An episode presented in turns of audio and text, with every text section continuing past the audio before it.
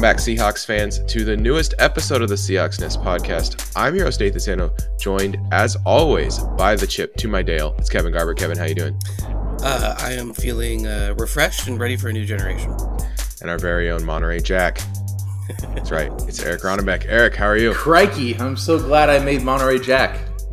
Eric, Eric on vacation, so he uh, you can kind of hear the uh, I don't know what that. There's like a, a echo but uh, I am in a wood paneled house, so it's a uh, you got you guys got the Eric on vacation though. That's how you know this is going to be the go episode. He's relaxed. He's ready to go.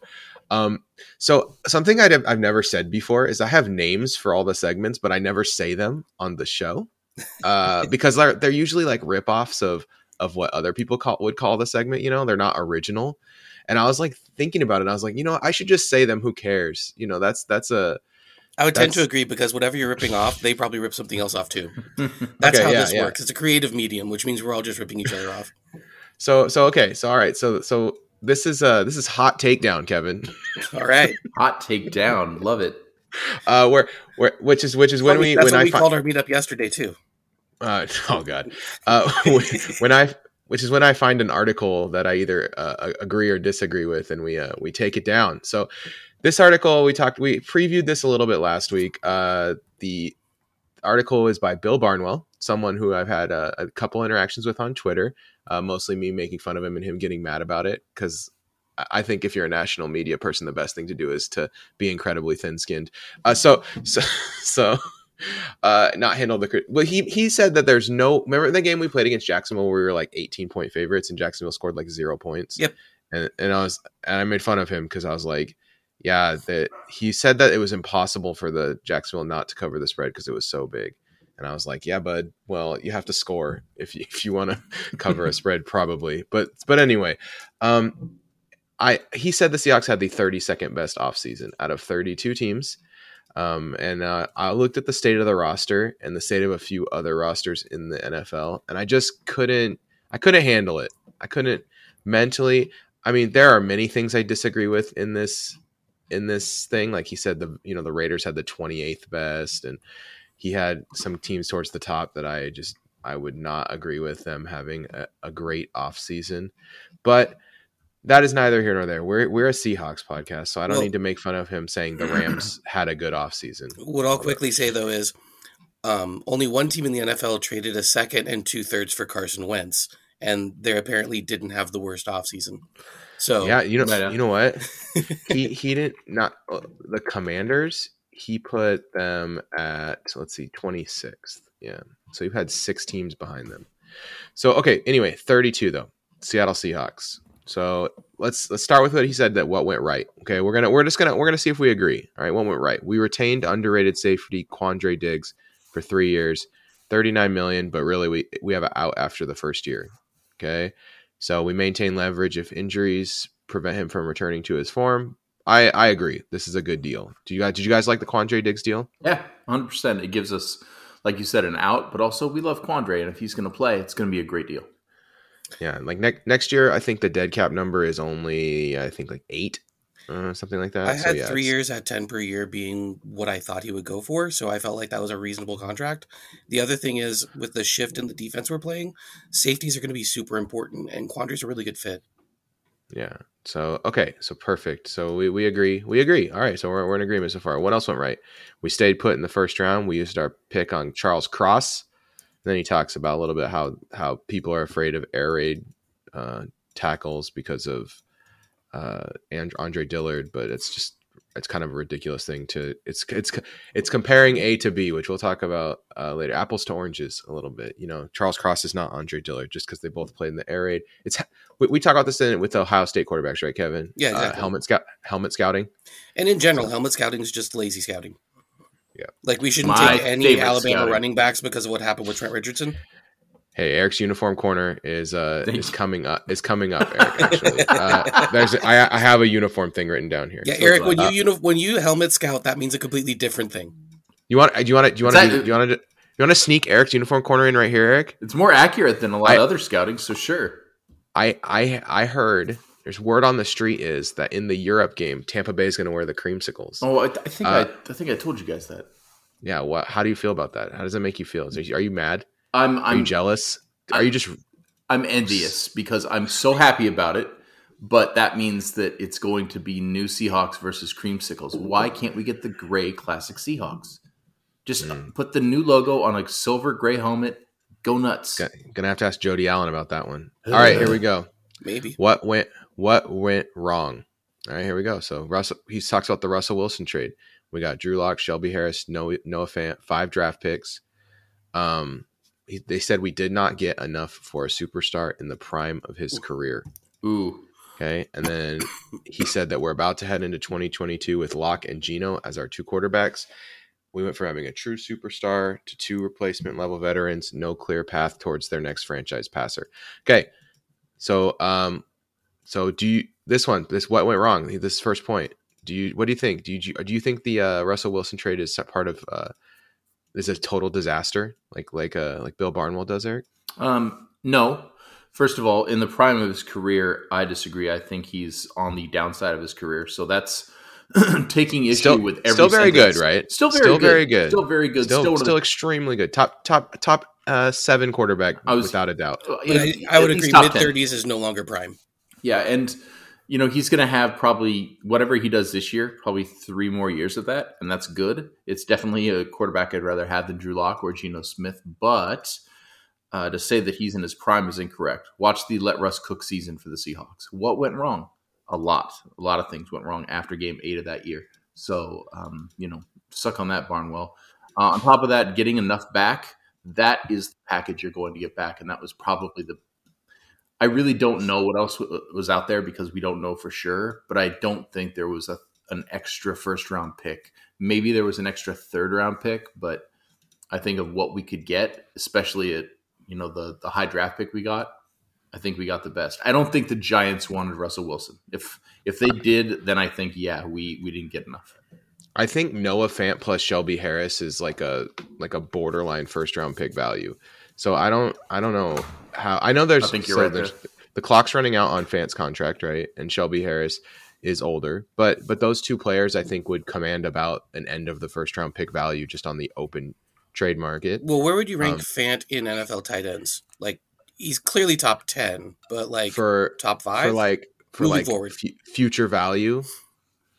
Yeah, for I mean, uh, yeah, you- for the you- next you- for the next three years. Where would you Okay, yeah, because? I was gonna say like Gronk is better than him just in a vacuum, but like Gronk probably has like one, maybe two years left before the injuries are just too much, right? So and Kelce's starting to do on the downswing. let's so, say like, just number- next year. number just next year. Sure. mm, I think he's probably around like twelfth, uh, Okay. tenth to twelfth, something like that. Uh, it's not a long list, and I, I think that you could argue all the way up to like fifth or sixth. Yeah. I think there's there's like five or six guys that are probably inarguable just for next year, but then you as you start to work your way down the list, Yeah, it's like. Andrews, Kelce, Waller, um, Gronk. Gronk. Gronk was excellent last year. I think like that's what I've been looking into stats for fantasy, like starting to stat out the guys, and I, I didn't realize how good he was when he was on the field. It's it's a, he's a problem still. he's still a problem. Yeah, I would He's say I would say I put Fant about eighth, but I think yeah, somewhere between eighth and tenth, I think is pretty fair. And as you start moving forward, it becomes like Kyle Pitts, maybe Andrews. People seem to forget Waller's coming up on thirty. Kelce's starting to decline. Um, still very good, but starting to decline. Like and it's not like a it's not like a great time it, tight end came into the league this year either. Yeah. Um, I mean, yeah. Okay. Anyway, let's um, but let's so yeah. I think like end of first round value. So it's almost people are not including those players or just devaluing them to the point where it says now. I there's a part of this Kevin that I I think you're going to strongly disagree with. He says there's no clear path towards their next franchise passer. Do you do you agree with that statement? I think that's just a like I think that's a very uh, bad faith argument when you have two first round picks and two second round picks next year and you have what like 50 60 million in extra cap because we don't have them I don't see how you can argue that there's no path. It's like okay you can trade two first round picks and sign a franchise quarterback to a 40 to 50 million dollar contract. You can use two first round picks to trade up to get the quarterback you want. You could trade a second round pick with a first round pick to move up slightly depending on what your picks look like. To say there's no path, so then what he's saying is that there is no viable franchise quarterback in the first round of next year's draft. So and, no, and and no one will be and no one will become a free agent or be available on the trade market. Yeah, that's basically what he's saying. So what he's saying is that all franchise quarterbacks are currently on rosters and not getting moved. And I just feel like that's a very lazy argument to make. I would expect better from him, um, especially for a guy who, you know, really likes to paint himself as being part of the analytics. Um, the analytics would tell you that when you start getting an aging quarterback and this roster that he says lacks talent would be needing a rebuild, then you're supposed to trade the aging quarterback to get assets to do a rebuild because otherwise we're popping out of the other side of the rebuild with a 37 year old Russell Wilson who is on the downside of his career. So I mean, it doesn't really make much sense to me. I think the question is is that I think the the thing I think he I said I think like four times five times now in in, in like 10 seconds. Uh but what he's saying here it's whether you believe Russell Wilson is more Aaron Rodgers, right? Drew Brees, is he that level of quarterback or is he one level below that?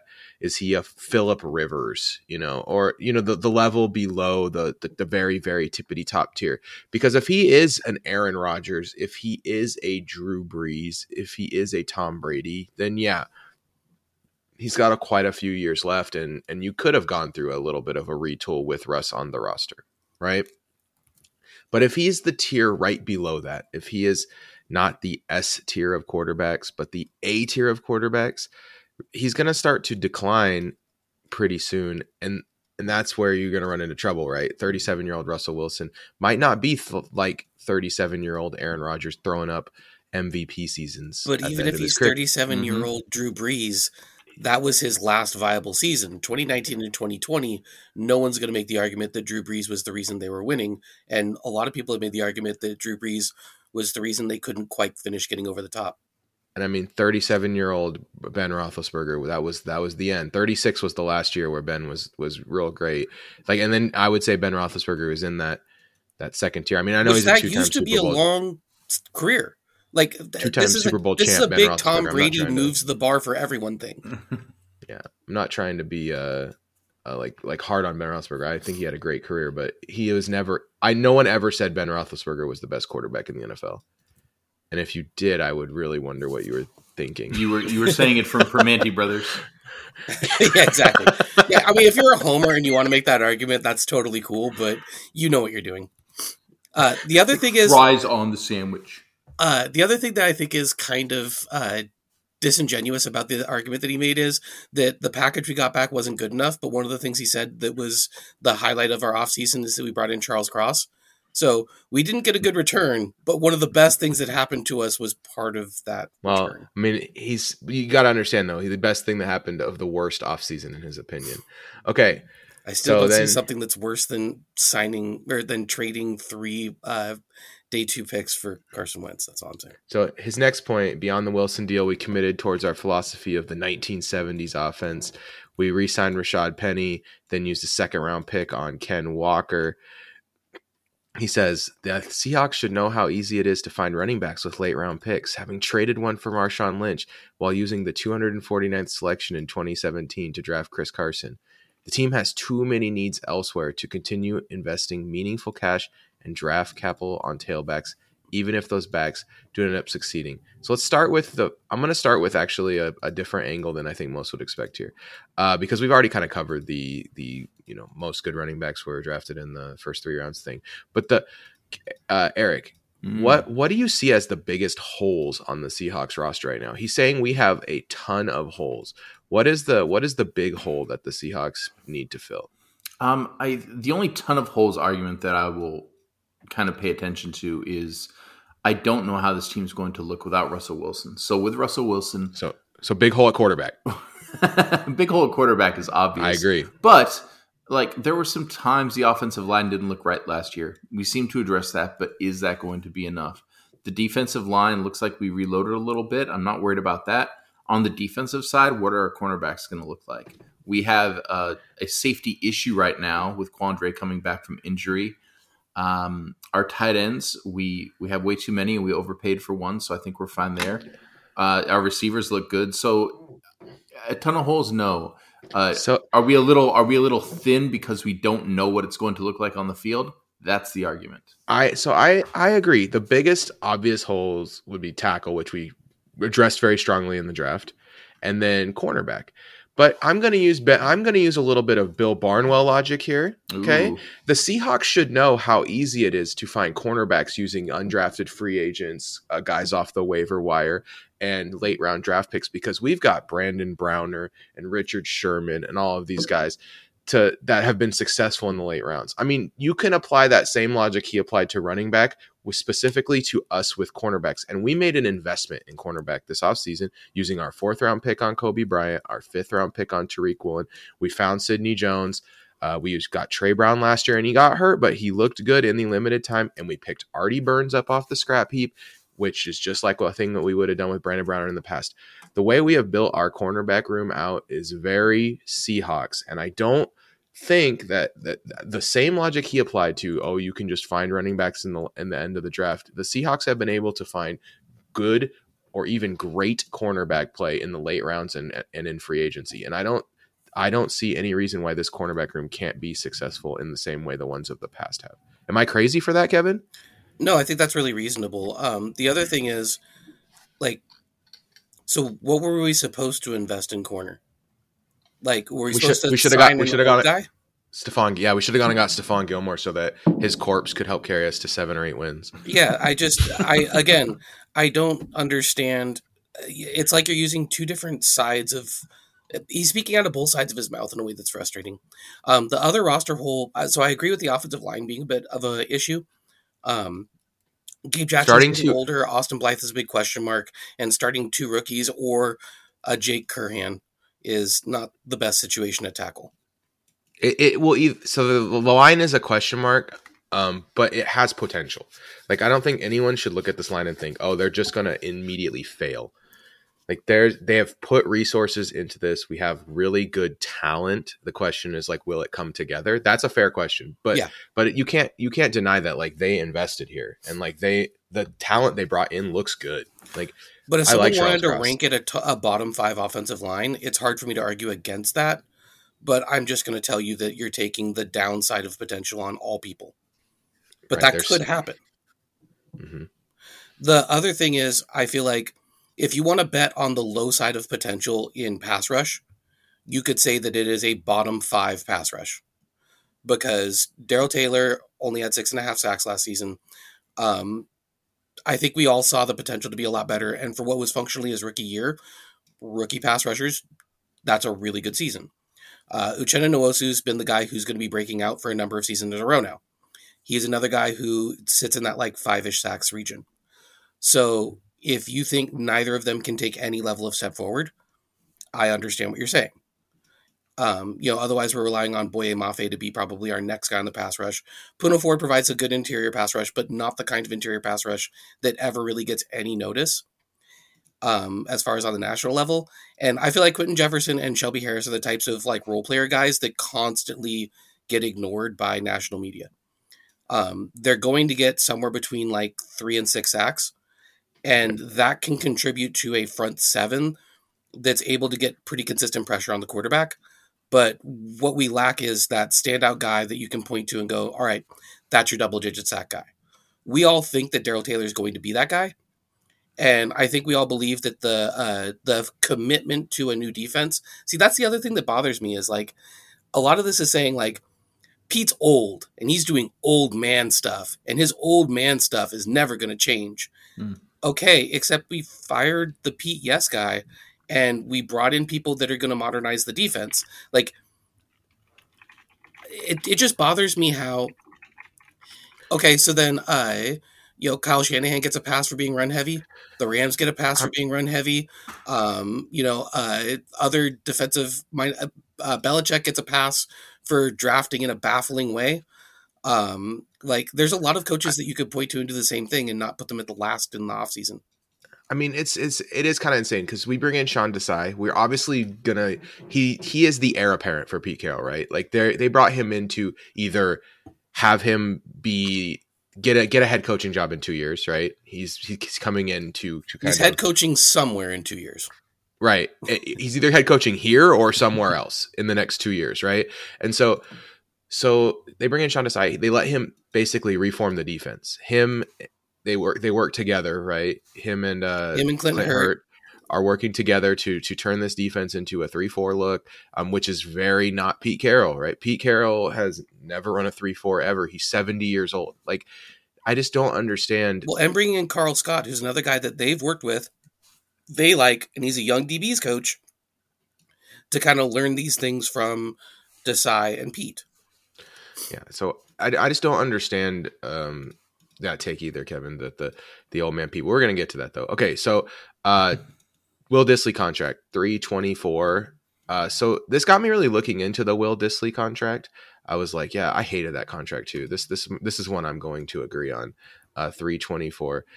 Uh, and yeah, I agree. This contract's bad.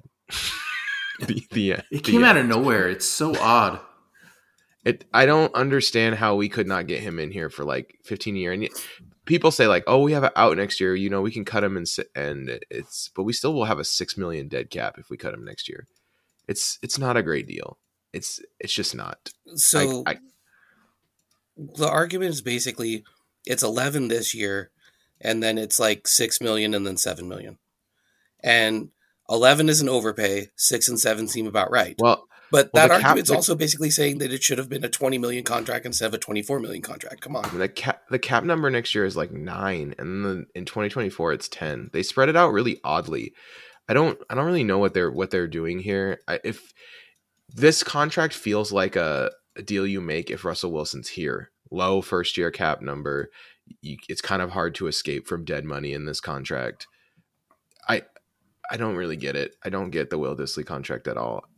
Maybe he's just in really they know something we don't, but I just there's can't there has to be a way you get this guy for 315. He's a really good fit if we're actually running the Waldron offense. And he's the kind of guy who can really help out a rookie quarterback because he can help out a, a, a young offensive line and he can be a pretty good safety valve. Um, you know, he'll make a catch, he'll break a tackle, he'll get a couple of yards. Um, he can move the sticks. But that doesn't stop this from being an overpay. He has to be the best blocking tight end in the NFL to make this contract good. He has to be the best blocking tight end in the NFL to make this contract bearable. Yeah, Because he- Mac, Max Williams is like the best blocking what's uh, tight end in the NFL, and he doesn't make that much. Mm. What what do you, hey Eric, how much what's the most receiving yards you think Dissly's ever had in a season? Oh, it's four, four fifty. Well, um you were only off by like two times. 260. 262. So yeah, he I don't I I, don't know. Dissly's had injury problems his whole career. I just what was the market like that we felt like we need to do this? This is this is I'm gonna agree with him on this one. This is not a, a great contract for Will Dissly. Do you guys think we see Fant in the slot a lot this year? I have Yes. a feeling that that's going to be a thing. Is of the big slot with Noah Fant and him running up the seams and him running crossers and stuff like that. I'm into that, by the way. I think I think that that you might cool. you might see that, but also you're going to see two tight ends with one blocking. I think that's a thing to help out our young offensive linemen, but also to uh, you know get that run game going as as big as we want it to be. All right. Uh, okay. What could we have done differently? Kept Wilson and fired Carroll. Eric, do you even feel like that was a choice the Seahawks had the possibility of making? No, we talked about this like oh, what was it four months ago? Like, what do you see in the offseason and what would you rather have? And uh, I'd I'd rather have an architect than a declining quarterback, especially when, like I said before, we did the let Russ cook thing a couple years ago, and it was like, wow, this is awesome until it was terrible. So at this point, you could get so much value for Russell Wilson, which I would argue we got a ton of value. Um, probably the most we could get. Uh, I, I, there's no way I could see any way around, you know, ditching Pete to go with Russ. It just doesn't make sense. Eh, Kevin, do you would you uh would you okay? So the Seahawks probably didn't have this choice, but if you were in charge, would you have kept Wilson and fired Pete Carroll, brought in new coaching staff? Um, no. And the reason why is that I feel like Russ made it clear he doesn't want to be here anymore, and it's not just a Pete thing. I feel like it would have been getting rid of Pete and getting rid of John and giving him a lot of say in what to do next.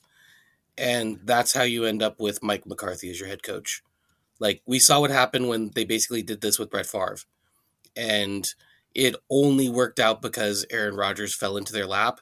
And even then, we've made the argument on this podcast that the decisions that were made to appease Favre at the end of his career are the reason why Aaron Rodgers only has one Super Bowl. So that I I don't I don't uh I think Russell Wilson really felt like he needed a brand refresh.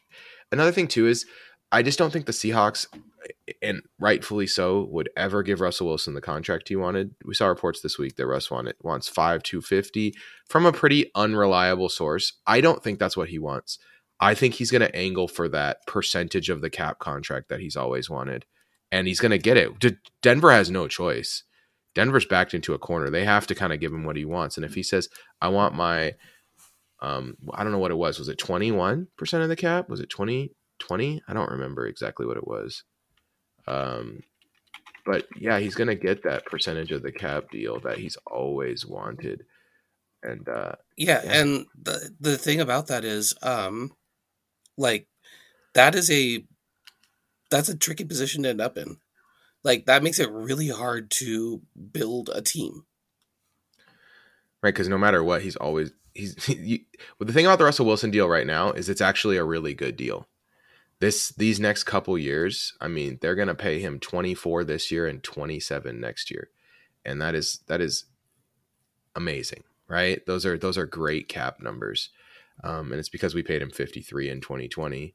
But but uh yeah, that that's th- those are great those are great cap numbers and it's because you know you sign the deal and then the cap goes up, right? And eventually it becomes a good deal. Now, if he if he ties it to percentage of cap, you know, we look at Mahomes deal. Mahomes deal is like 50, so that's probably about 20% of the cap. Um, yeah, he's going to ask for something like that 18, 17, 19% of the cap. I don't know what it is. I don't know what that number is, but I think he's going to get it. He's going to kind of break the NFL in that way. The same way that we thought Kirk Cousins was going to break the NFL with the all guaranteed money deal, but then it, it didn't work out. The next guy who got that was a guy trying to avoid league fines, not not a guy who actually maybe not actually a guy who negotiated all guaranteed money.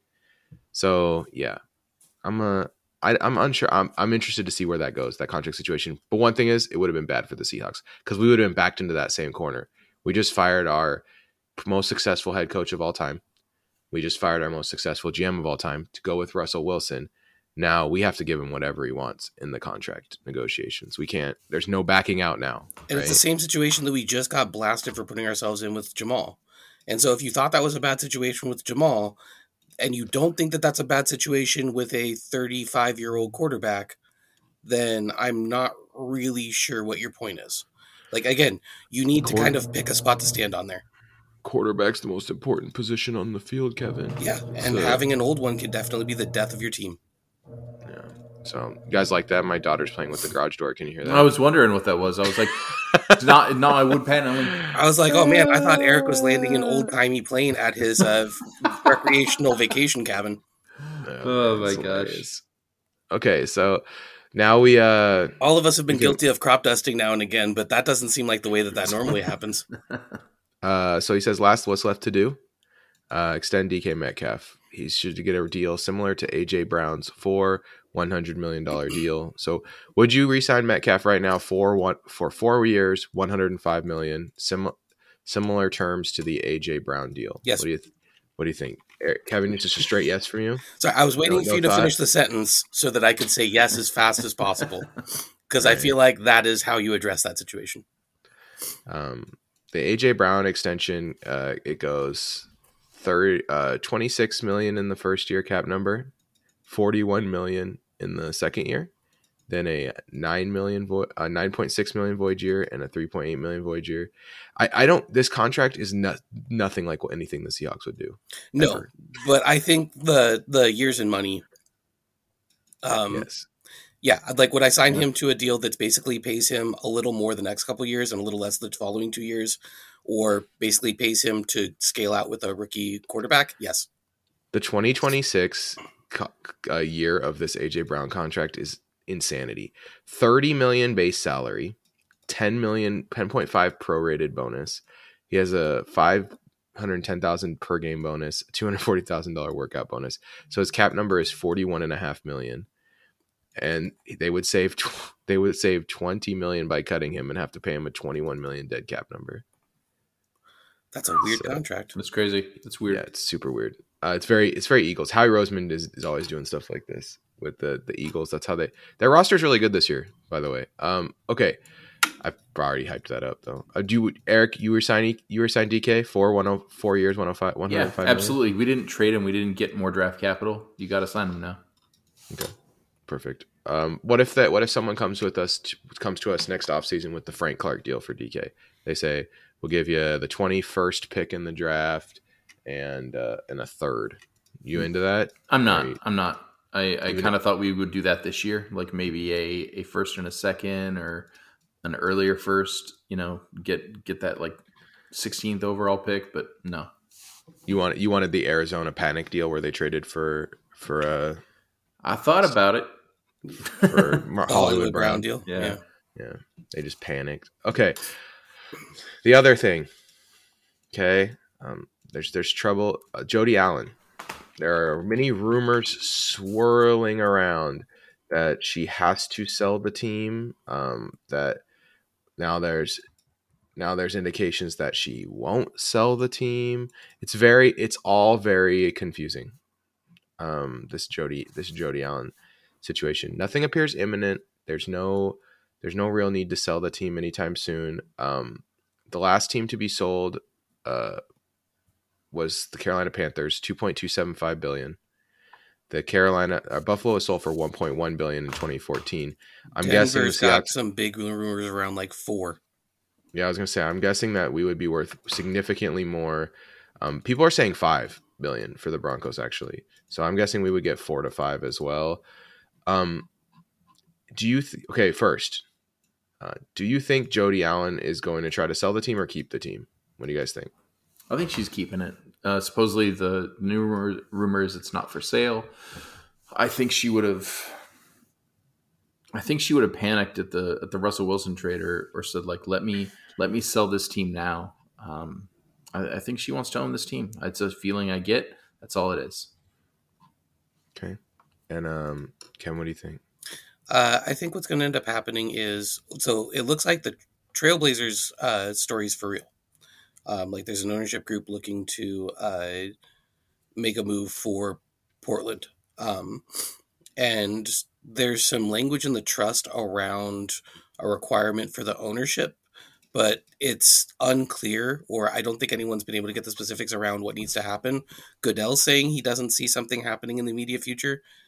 Um, what I could see is maybe there's a restructuring of ownership where maybe some of the minority owners change. Um, but I, I think it's more likely to be something like that than a full scale like change in ownership. Like I don't think, you know, Amazon's going to buy it anytime soon or anything. What did you think about Kam Chancellor tweeting out that he wanted to to talk to her about it? what did, did you guys think about that? That is cool. I mean, Uh, would, would for you want? Can, can, I mean, the thing is that five five billion dollars. I don't think people realize how much absurd an amount of money that is. Um, like these athletes are very wealthy, but they easily could. It's so hard to put five billion dollars together. no, but you could put tens of millions together and be like a minority owner with like a small percentage. And having someone like that as a brand ambassador and being able to put the owner tag on that person is a benefit both to them and to the franchise. So I could see kind of making room for that with having multiple former, um, you know, having multiple former uh, players who have expressed an interest in that. That could be a great way of keeping them in the fold of the franchise as voices out there in the community that people care about, especially as you're going through a rebuild. You know, oh, we might be rebuilding, but I can sport my Kam Chancellor jersey because he's the owner. hmm That's true. I I don't know. I I Russell Wilson has always talked about how he wants to be like a team owner, and I just don't ever. I don't understand how he gets enough money to do it. It's it's impossible. The amount the yeah these people that have billions of dollars is Well, I mean, his wife maybe. no he needs to marry he needs to marry Gisele. Gisele Tom, Like even Tom Brady though, with the TB12 brand and how much money he's made, and then his also ultra rich, rich wife, and his and he's going to make all this money broadcasting after he retires. I still think it'd be hard for him to put the money there be, to be the majority owner. Majority, no, franchise. but I think being the majority owner is not the same thing as being an owner. You know, That's fair. Um, but I it it is what matters most because we don't think about the minority owners. We just think about Daniel Snyder and and you know the Jody Allen, right? Like there's, there's if there is other owners, we don't think about them as much. Uh, okay, do you have a wish list though? Who would who would your ideal owner be? If uh, if if the Seahawks were gonna were gonna get a new owner, um, you know, thinking about you know local local options, things like that. Like Eric, you said Amazon. Would no, would uh, you, want- said Amazon. I didn't say Oh. Amazon. no, I think Kevin did then. Uh, would you want Lex Luthor to buy the Seahawks? no. Um, one thing I would like to point out: uh, uh, Jay Z gets a lot of talk about being uh, for being a minority owner, and he owned one percent of the Nets. Yeah, but as soon as as soon as they got bought out from from under them, that no, yeah, I mean, okay, uh, What Steve, local what about Steve? celebrity do we have here? Uh, Tom Skerritt. Tom Skerritt So, can be a Mitch in the morning. Thank- so people people people that have over five billion dollars and live in the Seattle area. You ready? Mm. Okay. The list is the list is three people. Okay, uh, we got Lex Luthor. Yep. Jeff Bezos. You got Steve Ballmer, and you have Mackenzie Scott, which is which is uh, Lex Luthor's ex-wife. Uh, that's it. All right, I picked Mackenzie. Scott.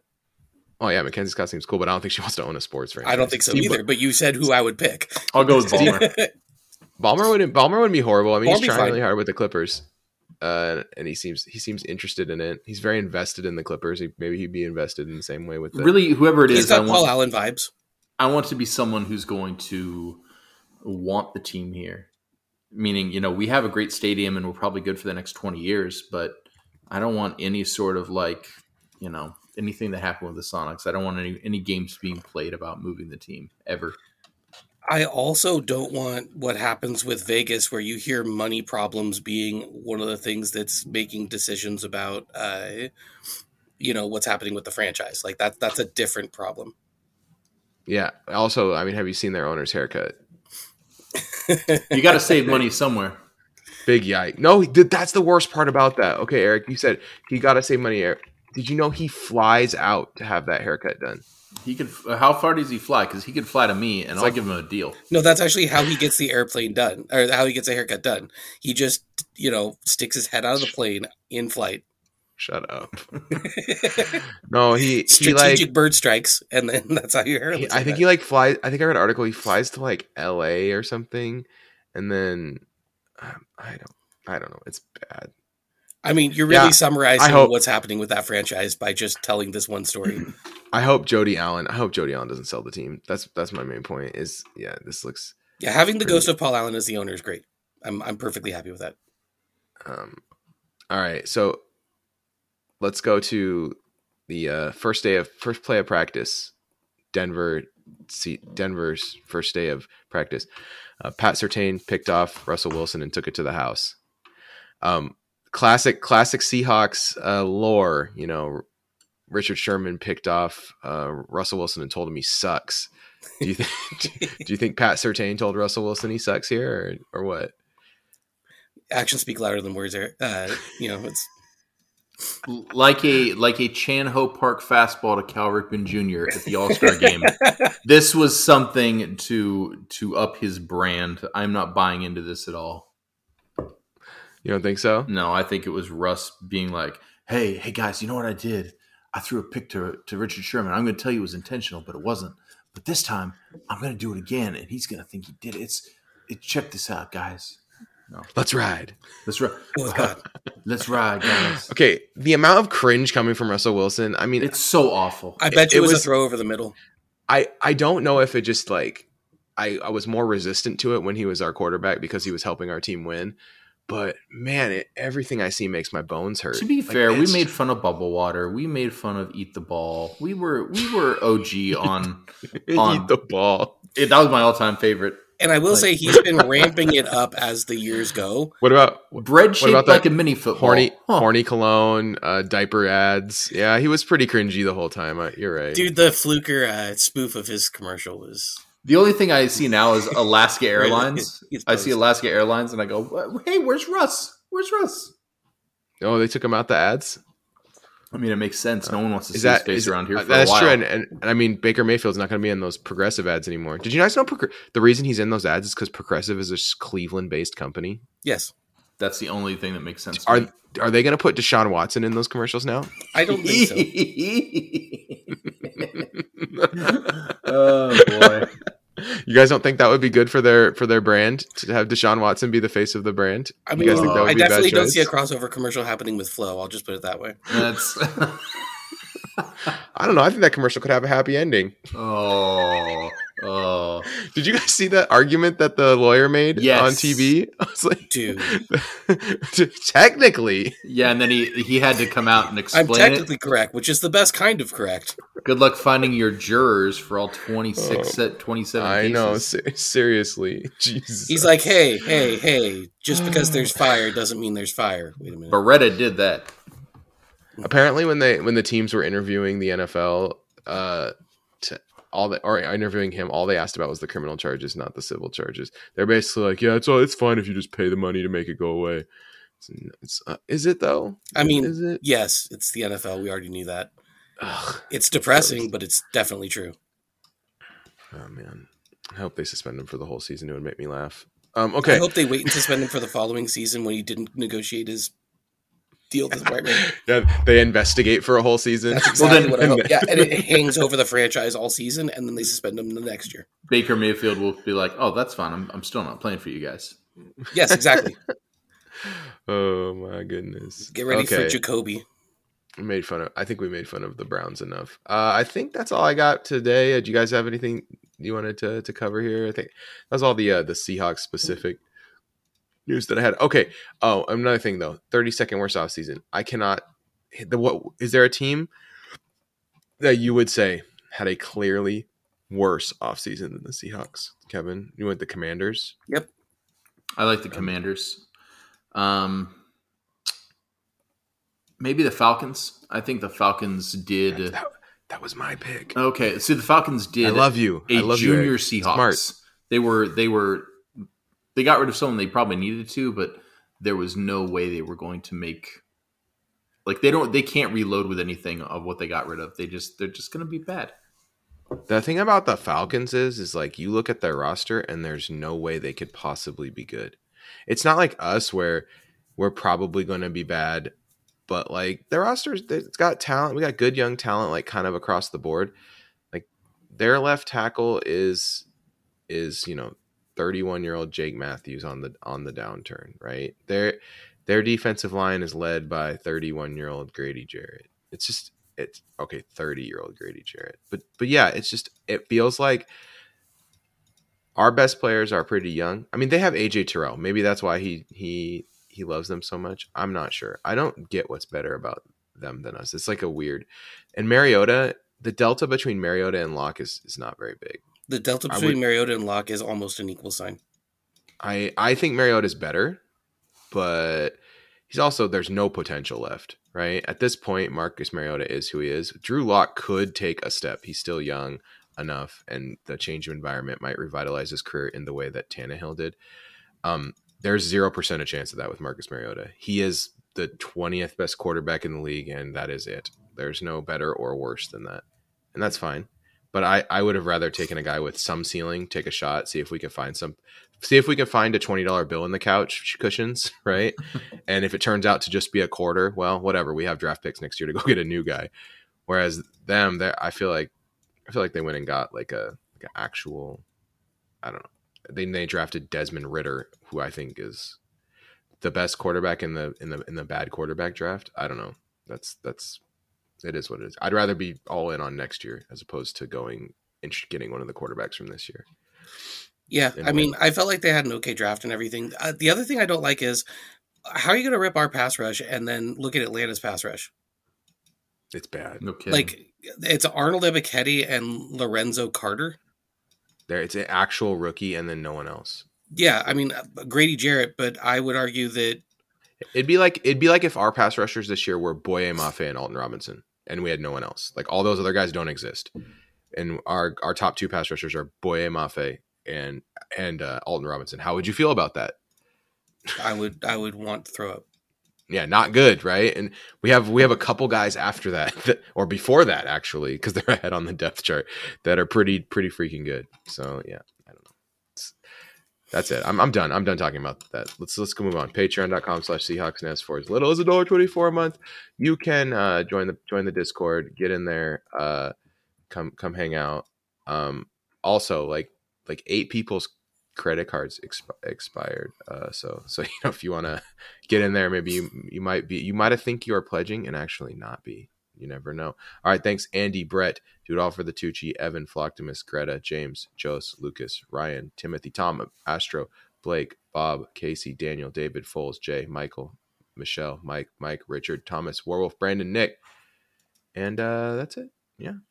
Uh, so our movie this week, um, the oh sorry chippendale okay i had like a moment where i couldn't remember what the thing where i decided my brain shut off. Okay so akiva schaffer uh and the uh, the lonely island guys uh directing and acting in the in the chippendales rescue rangers movie.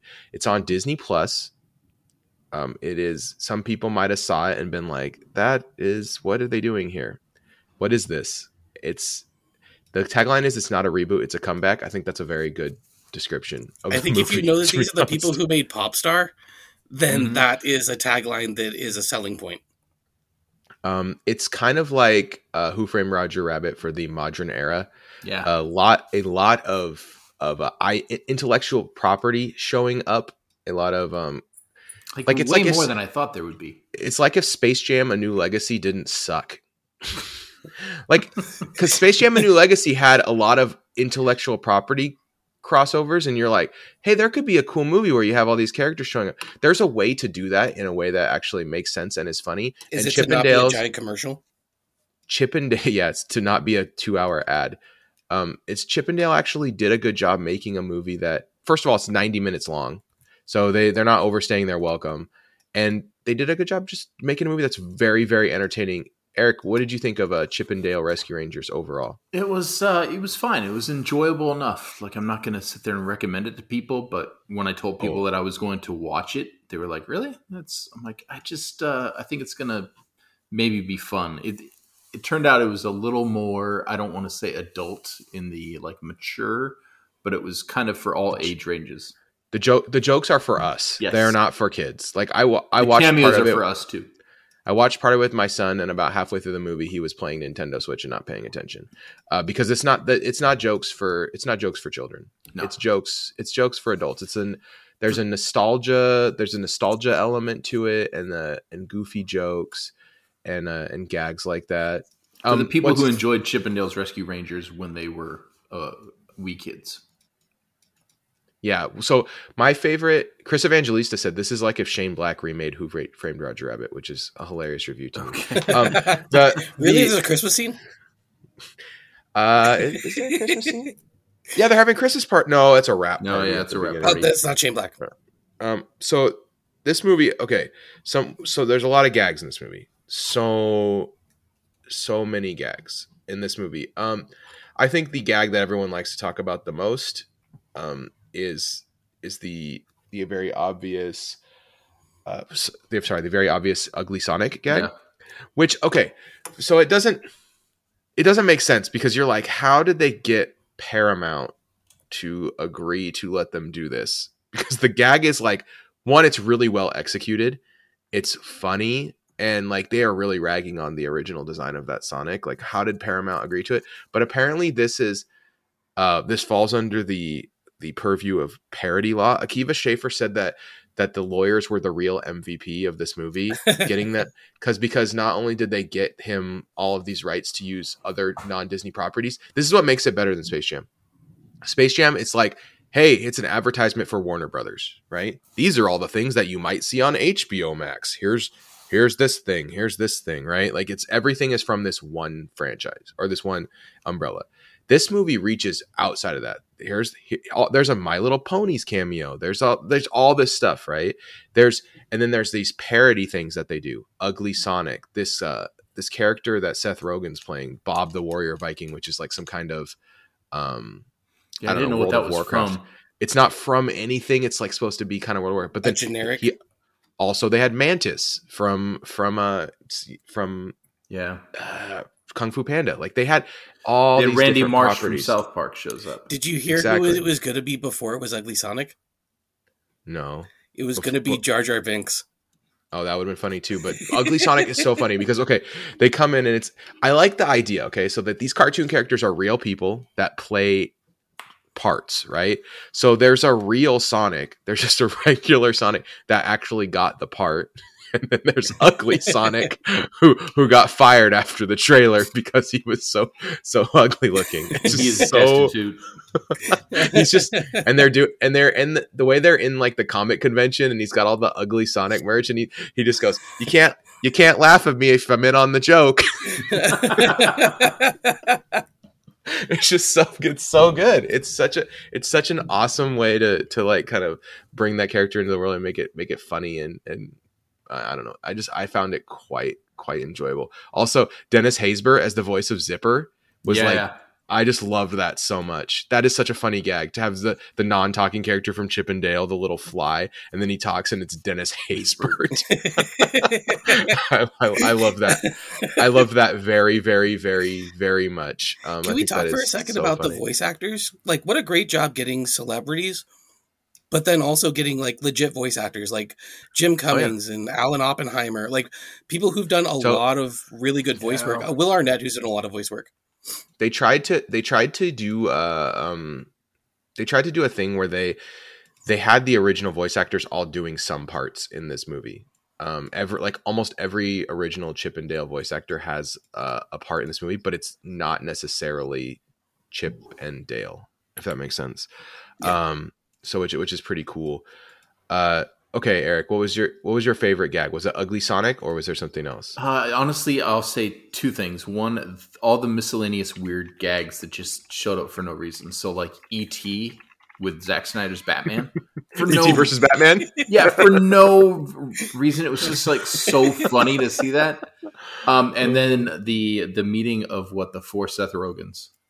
Yeah, when it's four Seth Rogens at once. Yeah, it's a, Yeah. it was Bob, uh, Mantis, Pumbaa, and then the the Seth Rogen character from this movie, which was the uh, the the Bob the Warrior Viking. and they all just they all make a joke and then they all start laughing and it's like oh that was that made me laugh out loud Yeah, I liked um I liked Will Arnett as as Sweet Pete, the the like middle aged midlife crisis mafioso Peter Pan. Um, which I, I thought was like so funny, and he got fired from being Peter Pan because he got too old, and he's just real bit, and he's just real bitter about it. also i didn't realize that was will arnett until uh close to the final act probably like he did a Yeah. really he showed his range What about the Snake DJ was in the in the in the that was that Flula Borg? Yeah, it was Flula Borg. okay I thought that was I thought that was hilarious, and the the way he was making like a TikTok with Chip and Dale because he was such a huge fan was was really funny. I liked the bait. I liked the bait and switch with the with the the rookie officer saying she like I just like every episode, and then kind of saying things that were really generic like that to tr- to kind of trick the yeah chippendale and then and then it turns out it is the captain who's the bad guy. It is J.K. Simmons, Captain Putty, the oh I don't know Gumby ripoff. I guess he's not Gumby, but he's some some canadian version of it or He's something not. He's not, he's an ugly. He's ugly Gumby. I also the the live action uh edition of paul rudd for no reason because Oh yeah, Paul Rudd just in the movie. Yeah, paul rudd where just just sitting there. my the original idea for Ant Man was that it was he it wasn't ants it was it was I liked the- people's ants The bootleg versions of the movies too, when the the bootleg Winnie Pooh and Winnie the Pooh and Tigger, the bootleg Flounder, uh, the bootleg Bart Simpson. That stuff all made me laugh really hard too. There's just ridiculous. Uh, He Man and Skeletor in the Yeah. movie, of course. And who, was it? Was it Tigress? Was that the other one who had a kind of a oh bigger part? Tigra Tigra from Tigra. uh, from the West Coast Avengers cartoon of the '90s that was just awful. like when Yeah. she showed up, it was like, oh my gosh, why is that Tigra and why? exactly. It was like all the knockoff characters. One thing I loved is um the way Chip Chip uh, was still like 2D, but Dale had gotten CGI surgery, so, so he so he looked he looked CGI. Yeah, that seemed to then- bother people in the previews, but it, it works in the whole movie. Oh man, the the joke worked for me. It was like funny because every, and everyone the way everyone was complimenting on his CGI. Oh, it looks so good. It's so tasteful. It's like- it's so just so funny to me. Um, yeah, I, I don't know. I really, I really, really liked it. I thought it was a, a really funny movie. Uh, I gave it a three and a half out of five. Um, it made it made me laugh the whole time. It was entertaining. Uh, it's the kind of thing you could throw on in the background while you're doing something else and just like laugh and not worry about uh, missing anything because the plot is just there to to move you on to the next uh, sight gag or or a goofy thing um, that's going to happen, which is which I really really like. So I think that seems to be a Akiva Schaffer's thing. Like if you think about like I would say the same thing about Popstar and Hot Rod. Those are movies you can just put on and they're just enjoyable. yeah, there's there's just yeah they're they're just trying to. It's a it's a skeleton to try to get you to the next um the next interesting thing. And I another thing too is is that it didn't overstay its welcome. It's not super long. If it was super long, I think it would have been bad, straight up just bad. And Yeah. then the second thing, because it, it will it will start to grate on you. If it was two two hours and fifteen minutes, it'd be like, oh god, why is this still happening? Um, and I I think very few of the jokes just fell completely flat on their face. Like I don't. There's very few jokes where I was just like, nope, that's not funny. Like the whole thing when when he's driving the the human sized car. was funny too. He wanted, he, you know, they make cars in in our size, right? yeah, but everything's better for humans. It's like, he's got like the the human sized cars just falling apart. I don't know. It's just, it's just I, every there's lots, lots of just stupid stuff like that. That's it's right in my wheelhouse. So if you like stupid comedies, I highly recommend Chip and Dale, Rescue Rangers on Disney Plus. Uh, it's been on there for like a couple weeks now, and apparently they uh, they they're thinking about make get another one. It's got also, it got great job using the fact that Disney owns every IP. That you could just But- put a whole bunch of IPs in there, and then if you don't own it, just make fun of it and understand that Disney also has the most lawyers. That the thing too is, like the so you could tell ugly sonic they were like this is a parody. We're not gonna get paramount to agree to this. Or we might get their like begrudging blessing at best. Uh but like the other stuff is uh, the other outside the disney stuff so they have a lot of outside disney stuff right? And the other outside disney stuff is very um it's very respectful right? Like it's the it, it's it's the kind of stuff where you know you you say like oh yeah we'll let you do that and then you can use uh, one of our characters in a similarly respectful way later kind of thing right? Like those handshake deals. Um i think that they, they did a good job. Like you know what that the my little pony people aren't going to get mad that the ponies just run through. Like hasbro is probably like sure go for it. That sounds great. Yeah. you know It's an ad. It's a it's it's a, it's a it's a little bit of an ad but it also just it adds to the realism of the world because because you do kind of need to buy in that this is sort of a realistic thing. Even you know obviously it's goofy but it's a goofy premise but like it makes the world feel more fleshed out that it's not just a two hour disney advertisement in the same way that space jam was just a two hour hbo advertisement so. All right yeah and then they, they like i said they, they feel like they could make a sequel in this world. It depends on the popularity of the first film. So i don't know if the it would be easy to do a to do a sequel or not I feel Right. like if it's the same people doing it, then they're the kind of people who will know that they have to have a creative niche, and if they can't come up with an idea, they'll just wait until they have one. yeah i think i think it could feel really forced if they try to rush it out based Mhm. on like how how well received this one was um but yes it could you could definitely do something fun with it even if you just did a sequel with the premise Right. you know it doesn't have to be chippendale. It could be dark, a dark like they did have It a could be a duck tailspin movie cameo. or something. darkwing they had a darkwing duck cameo at the end of the um at the end of the credits. Yeah. and you could totally do that. Make it make a darkwing duck version of this movie where you know jim cummings is is yucking it up as a as drake mallard or whatever however you want to do that. So yeah i would i would totally be fine with that. And then make it 80 to 95 minutes and layer your jokes, and everyone will have Yeah. at least like a decent Just- time. what would the darkwing okay let, let's do it what's what's the darkwing duck movie eric what, let's come up with it let's, let's sales Oh, pitch it You got to it's- take some tropes from Batman for sure. Um, You set up a probably noir assembling storyline. Yeah. no so yeah batman slash noir detective story okay But with a ridiculous element, like somebody's I- murdered with like a, a, a, a mu- poisoned whoopee cushion or something. I'm gonna t- I'm gonna take it a different direction. Okay, Darkwing Duck is now a private investigator uh, and he's mostly doing like like uh, divorce stuff, you know, where he goes around and takes pictures of of people infidelity to get to, for divorce lawyers, Oh and he's just he's really he's really depressed. But then one day he gets like the real case, and the, that's the movie. All Dark- right. Darkwing Darkwing Duck. I would 100 percent watch 2023. that. Um, yeah. All right. There we go. I got I got it. I think Got I, it. I think I'm I think we're in there. All right. So that's it for uh for Eric, for Kevin, we will see you guys next week. Go Hawks.